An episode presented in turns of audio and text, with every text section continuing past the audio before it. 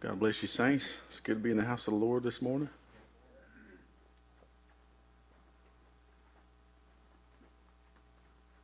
We'll just continue on our little study in Hebrews 13. We almost almost made it to the end, but there's still some weighty scriptures there the, in that in that chapter that we um, I'm looking forward to covering. Let's just bow our heads before we before we get into the study. Lord, we're so grateful to be able to gather together around your word. I pray, Lord, that you're just blessed today, Lord, as we come ex- with expecting hearts, Lord Jesus, to receive from you. Grant it, Lord, that you'll guide us through this study of your word, Lord, and pray, Lord, that you'll just be with Brother Wade as he's preparing, Lord, and help our hearts today, we pray in your name. Amen. now, as we get through um, Hebrews 13 about verses 4 and 5 and, and so on. Um, Paul's kind of moving into uh, where he's just kind of, he, all through that, that last chapter, he's just kind of hitting on this thing and then this thing and just kind of moving through pretty rapidly different little topics. But one thing he's talking about in verses 5 and 6 and, and, and so forth is, is to the concept of being holy. And so I just want to read a few scriptures from Leviticus and First Peter where um, God is telling us in Leviticus, he said in, in chapter 19, that ye shall be holy, for I, the Lord your God, am holy. So I, I believe as we meditate on all these scriptures, God is, God is expressing to us that He wants us to, to not just, just uh, come to church and stay as we are, but He's going to change us and to, to, to be like Him. And so to, uh, I, I thank God that He set it up that way that we He can take us from being unclean and clean us up so that our life is changed. In Leviticus chapter 20, he said, Sanctify yourselves, therefore, and be ye holy, for I am the Lord your God. And in 1 Peter, he said, But uh, uh, Peter's telling us, But as he which hath called you is holy, so be ye holy in all manner of conversation, because it is written, Be ye holy, for I am holy. So God don't want us to have unclean conversation, unclean lives, he wants to clean us up so that we can live right and do right and be an example to others so that when people see our lives, they say, well, there's a real true Christian. So let's start meditating on Hebrews 13. In verse 1, it says, Let brotherly love continue. And we've already kind of studied on that a little bit. In verse 2, Be not forgetful to entertain strangers, for thereby some have entertained angels unawares. and verse 3, Remember them that are in bonds as bound with them and them which suffer adversity, as being yourselves also in the body. And verse 4 is where we start getting into holiness. Marriage is honorable in all, and the bed undefiled, but whoremongers and adulterers God will judge. Now you think about how in the in the beginning that God set up this this pattern of of a man and a woman that that God set up this pattern where you, He doesn't want you to go through life alone. That He set it up so that you'd have somebody to go through life with. That there's nothing wrong with that situation, that scenario. But there is something wrong when God, when the devil comes and perverts that situation and, and makes somebody live an unclean life. So God has called us to live a holy life. He's, he's put parameters around the way that we we're supposed to be living and conducting ourselves, so that you know there's things that you can do when you're married that you can't do when you're not married. Because listen, God wants to live. He wants us to live a, a holy, separated, set apart life where we're living in a way that we really demonstrate what a, what a Christian is supposed to look like. Now, uh, in Galatians chapter chapter five, Paul said, "Now the works of the flesh are manifest, which are these: adultery, fornication, uncleanness, lasciviousness." And in 1 Corinthians chapter six, Paul's telling us, "Know ye not that the unrighteous shall not inherit the kingdom of God? Be not deceived; neither fornicators, nor idolaters, nor adulterers, nor effeminate." Nor abusers of themselves with mankind, nor thieves, nor covetous. And we'll look at covetousness in a second because Paul's getting to that in the next in the next verse. Nor drunkards, nor revilers, nor extortioners shall inherit the kingdom of God. Well, look at the class he's putting that in. If you're living an unclean life where you're doing things that you know you shouldn't be doing that are contrary to the Word of God, uh, living outside the bounds that God has put for us, then you've, you've got a promise here in the Bible that the kingdom of God is not for you. But then he says, and such were some of you, but you are washed, you've been cleaned up, made holy, you are sanctified. If if God has got a hold of your life, if God has grabbed a hold of you, if you've yielded yourself to the Word, but ye are justified in the name of the Lord Jesus and by the Spirit of God. Of our God. And of course, you know, if you were to study out justification, justified means you look at you and say, well, what, what you can't find anything wrong. Justified means you're you've been made just because you put your trust in what Jesus Christ has done for you, and He's cleaned you up. now, Brother Branham said at the Pergamean church age, he said, so Balaam got Israel to commit fornication.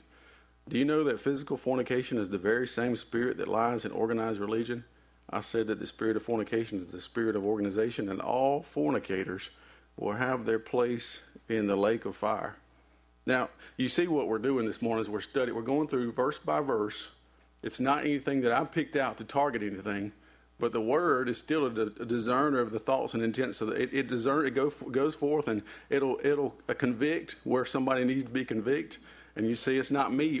This is really, really the technical term for this is exegesis where you go through verse by verse and you let the scripture explain itself and the word will convict a heart. So maybe this morning there's somebody that needs to sit in here this morning that ain't quite living right. And it's up to you who, who that might be, but the word will go forth and, and it'll convict, and you begin to, uh, the word, will, if you'll yield yourself to it, the word will begin to shape your life and shape the way you think, and you'll begin to come come to God, and God can clean you up. But now, see, there's there's the mystery of the under the first seal is that the Holy Ghost can drive that unclean spirit out and clean you up. And that is the recipe for getting rid of your iniquity.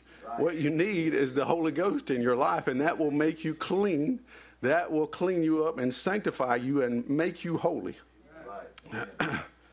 And John, John MacArthur, I've just got some quotes here about living a holy life. He said, This is a nation so far down in the sewer of immortality and in wickedness that nothing surprises me. And Billy Graham said, regardless of what society says, we can't go on much longer in the sea of immorality without judgment coming. You think about the whole world is is is just uh, gone into filth and, and, and horribleness. First Corinthians chapter six says, "Flee from sexual immorality. Every other sin a person commits is outside the body, but the sexual sexually immoral person sins against his own body." And Paul goes on to explain that if you go read in 1 Corinthians 6, because that kind of that that kind of sin, you're joining yourself to another another body. When two bodies are joined together, you become one flesh. In 1 Corinthians 6:15, he said, "Know you not that your bodies are the members of Christ? Shall I then take the members of Christ and make them the members of an harlot? God forbid, because you've got that law that that that uh, that according to the scripture, you two two bodies coming together, and I know I'm speaking a little bit frankly this morning for Sunday, for Sunday school maybe, but it become two bodies become one flesh. In 1 Thessalonians chapter 4, it says, For this is the will of God. Now think about this. The will of God is for you to live a holy and clean life. God does not want you to sit in church for 10, 20 years and be going home and looking at stuff on the internet that you're not supposed to be looking and lusting after things that you're not supposed to be. He wants that's the the will of God is for God to clean you up. Right. The will of God, even your sanctification, that you should abstain from fornication, that every one of you should know how to possess his vessel in sanctification and honor. God wants to, you to know how to how to possess your spirit to keep your body under subjection, to turn your eye when something uh, walks, walks in front of your path. He said, not in the lust of concupiscence. That's that word that means that uncontrolled urge, that like, like y'all know. Even as the Gentiles which know not God, that no man go beyond and defraud his brother in any matter, because that the Lord is the avenger of all such as, all, as we also have forewarned you and testified. For God hath not called us unto uncleanness, but unto holiness. God wants a holy, cleaned up church. And He's going to have a spotless bride, a bride without any spot, without any wrinkle. That's the kind of bride that's God, that God is going to have. And Ephesians chapter 5, He said, But fornication and all uncleanness or covetousness, let it not be once named among you as becometh saints. Now, now let it not be not once named among you means don't don't even joke about it. Don't talk about it with your you know joking around in the parking lot. Just leave it over to the side. Just all that unclean conversation. Now look what Paul's saying. Neither filthiness, filthy jokes have no place in a Christian's conversation, nor foolish talking, nor jesting now, that kind of jesting is not the jesting like, you know, why we just, we, you know, we, we like to have fun, But that's not what Paul's talking about. He's saying the word, that word in Greek means is eutrapelia, which means that wit or wordplay that is clever, but also potentially suggestive or offensive. You're saying something that sounds, uh, it, it, there's like that underlying meaning that's, that's a little bit filthy. That, that joke that a Christian don't have no business telling because, you know, somebody will overhear it and you're like, that sounds like, that sounds like a worldly person's joke. Neither filthiness nor foolish talking nor jesting which are not convenient, but rather giving of thanks. For this ye know that no whoremonger, nor unclean person, nor covetous man who is an idolater hath any inheritance in the kingdom of God. Covetous man. Now there, there we're going again into the, the next thing that Paul's going to talk about. So in 2 Timothy chapter 2, he says, Flee also the youthful lust, but follow righteousness, faith, charity, peace with them that call on the Lord out of a pure heart. God wants us to have pure motives, pure thinking, pure conversation, our whole life cleaned up, uh, everything just just pure righteousness, faith, charity, peace, all those things, like a nice clear stream just bubbling out of the mountains with no filth in it. That's the kind of life and conversation that God wants us to have. in the message fellowship, he said, "It's later than what we think it is." the coming of the Lord at hand. Man's hearts is to the place, civilization falling, sinking right now. Just look at this America. What a disgrace. Look what Jesus said in the last days, like it was with Noah. They'd be given in marriage and things. Look at the divorce courts in America is greater than all the nations put together. Look at the immorality. You think about divorce. I, I think I read that 50% of all married couples are going to get divorced. Look at the immorality. Look at the perversion of sex perverted clubs out on the West Coast and all around. Now, it's, it's, the same as it was in the day of Lot, where you couldn't even find 10 clean people in the day of Lot. Now, look, it's come on over to the same thing. That's the day where God's going to have a pure, spotless bride to show the devil somebody's going to be able to believe his word and live it. Thousands times thousands growing every year, filth, dirty, ungodly, taking the natural use of the body and being perverted into something. People with perverted minds men go out and carry on the way they do. Women wearing these little old clothes out there, they don't think they're wrong. Sure not. Their minds perverted. The devil's got a hold of them. They don't know it. now, maybe this, maybe these things that I'm reading here will go out and convict somebody if they're not living right and not doing right. If you match up with this, what this quote is saying, then maybe it's time to get right so that your life matches up with the parts of the word that will identify you as a real Christian believer. It's time to not pity patty around and play, eh, but, but make sure that we're right with God. I, was talking with somebody recently where they, I think sometimes people get kind of confused about the stature of a perfect man, where they lump everything over into growth and say, well, I can live wrong, but that just means I'm going up the stature of perfect man. No, I, th- I, think it's time we get convicted and get really get. Let's get straight with God and maybe find out if we're really born again or not. Instead of saying, "Well, I'm I'm born again. I'm just climbing up the stature of a perfect man." No, it's not time for greasy grace. It's time for living right and living holy and and making sure we're we're toeing the line. and so Paul says, "Let your conversation be without covetousness, and be content with such things as you have." For he hath said, I will, ne- I will never leave thee, nor forsake thee, so that we may boldly say, The Lord is my helper, and I will not fear what man shall do unto me. Now, you, you, as we meditate on this, you know, a lot of the Christian journey is, is having the right mindset. The right mental attitude toward any of God's word will bring it to pass. So when we have the right, look at what these scriptures are doing. They're changing the way we look at our situation and the way that we're looking at how we're living as we meditate on this. Now, now covetousness, and in Exodus it says, Thou shalt not covet thy neighbor's house. Thou, so that your neighbor's got a nice house, and you look at that and say, Well, I wish I had that, and you start thinking wrong thoughts about it. Thou shalt not covet thy neighbor's wife. Maybe you start looking at your, your, your spouse and you think, Man, I don't like my spouse. I wish I had somebody else. I wish my spouse was like somebody else. And then you start going down the wrong the wrong avenue with it, nor his manservant, nor his maidservant, nor his ox, nor his ass, nor anything that is thy neighbor's. Now, now, so what's the antidote to be to covet? Is to just be content with what God has given you. Now there, now there's a secret to a happy life. If you've got a little box or if you've got a mansion, to be satisfied with what God has given you. Now, now there's a there's a oh you can get into some listen. You got to churches and there's pastors that wish they have a big giant church. If you just be content with what God has given you, no matter where you are in life, if you've got a small church or a big church, a small house or a big house, a small family or a big family, a lot of money in the bank or a little money in the bank, but to be happy and content with whatever God has given you. Amen. If you get invited to preach a lot or if you don't get invited to preach a lot, no matter where you are in life, if you can say, God is using me, God, I'm right where I'm supposed to be if you're just a little housewife in the kitchen making biscuits in the morning, and that's what God has, wants you to, to do, then be satisfied with that.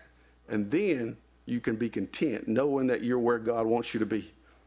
So let your conversation be without covetousness and be content with such things as you have. For he hath said, I will never leave thee nor forsake thee. Now, if you've got that promise laid in the Bible, that means no matter what you've got in life, as long as you've got Christ, you got everything that you need. Now that's one thing we kind of lose sight of sometimes. If if if God is for me, who can be against me? If God's got my back, that's all I need.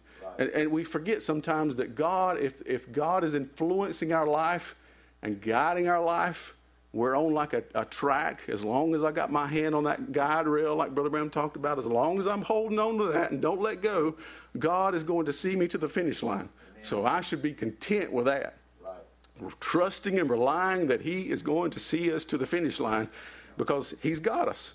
We're, we're His and He's ours. Amen. So that we may boldly say, The Lord is my helper, and I will not fear what man shall do unto me. Now, there's when you're really trusting in the Lord, when you're trusting that God's going to take care of the situation. Right. So he, Paul's saying in Hebrews chapter 13, let your conversation be without covetousness and be content. In Luke chapter 12, it said, And he said unto them, Take heed and beware of covetousness. For a man's life consisteth not in the abundance of the things which he possesseth. In Colossians chapter 3, it says, Mortify therefore your members which are upon the earth fornication, uncleanness, inordinate affection, evil, concupiscence. And look how it looks, lumps in covetousness with all of those things that seem to be pertaining to immoral, unholy living. Covetousness, which is idolatry.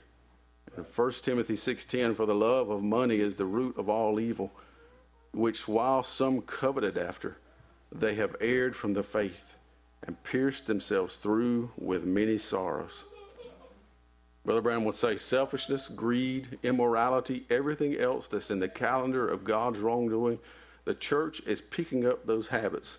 Men drinking, smoking, telling jokes, women cutting their hair, wearing makeup, doing all kinds of things, dressing themselves immorally to face the people. All those things are because it's a lack of the blood of the Lord Jesus Christ that cleanse us from all unrighteousness. And another place, he said, Lot was down there greedy and went down in Sodom and kept leaning his tent that way because perhaps Mrs. Lot wanted them kind of dresses that they were wearing down in Sodom, and she wanted to be like that. See, God, God had given them everything they needed, but they looked down in Sodom and weren't satisfied with what they had and started to covet the world. Paul would say in Romans chapter 7, What shall we say then? Is the law sin? God forbid. Nay, I had not known, known sin, but by the law. Now look how he says this. For I had not known lust, except the law had said, Thou shalt not covet. So he's equating lusting with coveting. And in Ephesians chapter 5, but fornication and all uncleanness or covetousness, let it not be once named among you as becometh saints. Let it not even be mentioned and Colossians chapter 3 Mortify therefore your members which are upon the earth. fornication, uncleanness, inordinate affection, evil concupiscence, and covetousness, which is idolatry. I want to throw this in there too, because Brother Branham said, I haven't coveted money. He said, I don't take money. I was a Baptist preacher for several years, 12 years, pastor of tabernacle there at Jeffersonville, and never one time took an offering in my life. Never one time. I worked for a living. In other words, it wasn't Uh, he wasn't doing it for money. Let's let's read what he, he he was telling a story in Israel in the church about this rancher that walked out of there. He said, Reverend Branham. I said, Yes, sir. He said, You see them mountains over yonder? Now picture this story. He's he's pointing to the mountains way out in the distance. I said, Yes, sir. How far you think they are away? I said, I don't know. He said they're 80 miles. Said I own plumb to that and plumb beyond that. It's my grazing ground. I said, My, that's wonderful. He said, Now see down in there, see that city? He said, I own the bank in that city. I own all that ground down around there, and I own this way. Oh, all, he, all, all that land, he could, as far as he could see, that little thing over there, that thing over there, all the way down to the mountains. And then Brother Branham said, I stopped in this little station wagon. I looked at him, very nice man. I laid my hand on his shoulder. I said, Brother, I want to ask you a question. He said, All right. I said, Look right up this way. Look up that way. How much do you own of that away? He said, Brother Branham, I'm afraid I don't own anything. I said, There's where my treasures are laying now. I don't have nothing down here but a tent or a cottage. Why should I care? They're building a place, a palace for me over there of rubies and diamonds and silver and gold. His coffers are full and his riches untold. Yes, sir, that's where the riches lays up yonder. Where your treasures is, your heart is also. Now, now, that's summing up all those things that Paul just talked about. To not covet anything of this world, not covet somebody, don't covet that big nice car that your neighbor's got, but covet this. Covet treasures in heaven. I, I, I, was I was watching in the news recently with some some big Hollywood star died, and I was thinking about all the stuff that they had, all the great riches and everything, and then they go down into the grave, and and what what is all what is that what is your life for if you just live for the things of this world? But if you live for god and you're stored up treasures in heaven what does it matter if you just got a little cottage? What if you what does it matter if you've got a little concrete house like these little brothers and sisters in nicaragua or honduras? They don't have nothing in the world but they've got treasures in heaven. That's more than anything. I i was watching an interview of, of this um, this uh, actor where they were saying they were asking him why do, do, do, these big Hollywood stars that have everything and they got all this money why do they get so caught up in drugs? And he said I'll give you a fair answer. And I thought that was pretty good. He said because we're born with something empty on in, on the inside. And I'm, we're trying to feel that.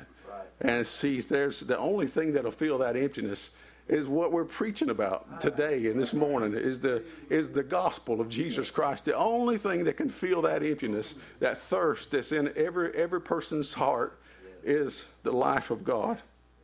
So what does Paul say in verse 1? He says, Let brotherly love continue. Be not forgetful to entertain strangers, for thereby some have entertained angels unawares. Remember them that are in bonds as bound with them, and them which suffer adversity as being yourselves also in the body. Marriage is honorable in all, and the bed undefiled, but whoremongers and adulterers God will judge. Let your conversation be without covetousness, and be content with such things as you have. For he hath said, I will never leave thee, nor forsake thee, so that we may boldly say, The Lord is my helper, and I will not fear what man shall do unto me. And in verse 7 and 8, we, we, we, will just kind of get uh, finish on this. Remember them which have the rule over you. Yes. Amen. Now, there's a scripture that's a little bit misinterpreted. Yes. Who have spoken unto you the word of God, whose faith follow, considering the end of their conversation. What's the end of their conversation? Jesus Christ, the same yesterday, today, and forever. Now, the reason I say it's a little bit misinterpreted, let's see, let's see what Brother Branham really said that, because we think sometimes the rule over you means like uh, that, that there's going to be like a king over you that's going to rule over you, come into your home and tell you how to dress and how to do and everything, and when you need to come to church and, and, and control you like that. And, uh, uh, but, but that's not exactly the way that Brother Branham explained this. He said, It is the word that rules us. not men. Now, see, we're up behind the pulpit and we're preaching the word to you. And when the word grabs a hold of your life, it's not a man controlling you and telling you every little detail about how you need to live your life, but you become subject to the word and the word begins to control you. You become like Paul. I, am a prisoner to Jesus Christ. And the word says I need to come to church, so I'm going to come to church. Not because a man told me that if I don't come to church, I'm going to get a scolding, but because the word tells me I need to. He said, Now a man as a husband is head of the woman, he rules her. But the church is a woman too, and her ruler is the word. Jesus is the word. If she rejects the word and takes any other headship, she is an adulteress. Let's, let's read this quote. Uh, well, we got one minute. Let's read this in these different translations, and we'll end on this as the musicians come forward. In the NIV, remember your leaders who spoke the word of God to you. Consider the outcome of their way of life and imitate their faith. In the ESV, remember your leaders, those who spoke to you the word of God. Consider the outcome of their way. Of. So, what's it talking about? Your leaders got to be living a good life because otherwise you will, you will lose confidence in them and you will not be able to fulfill their scripture. That's why it's so important. Oh, we get into something here the next time, maybe. And NLT, remember your leaders who taught you the Word of God. Think of all the good that has come from their lives and follow the example of their faith. And the NASB, remember those who led you, who spoke the Word of God to you, and considering the result of their way of life, imitate their faith. And we'll end on that. God bless you. Amen.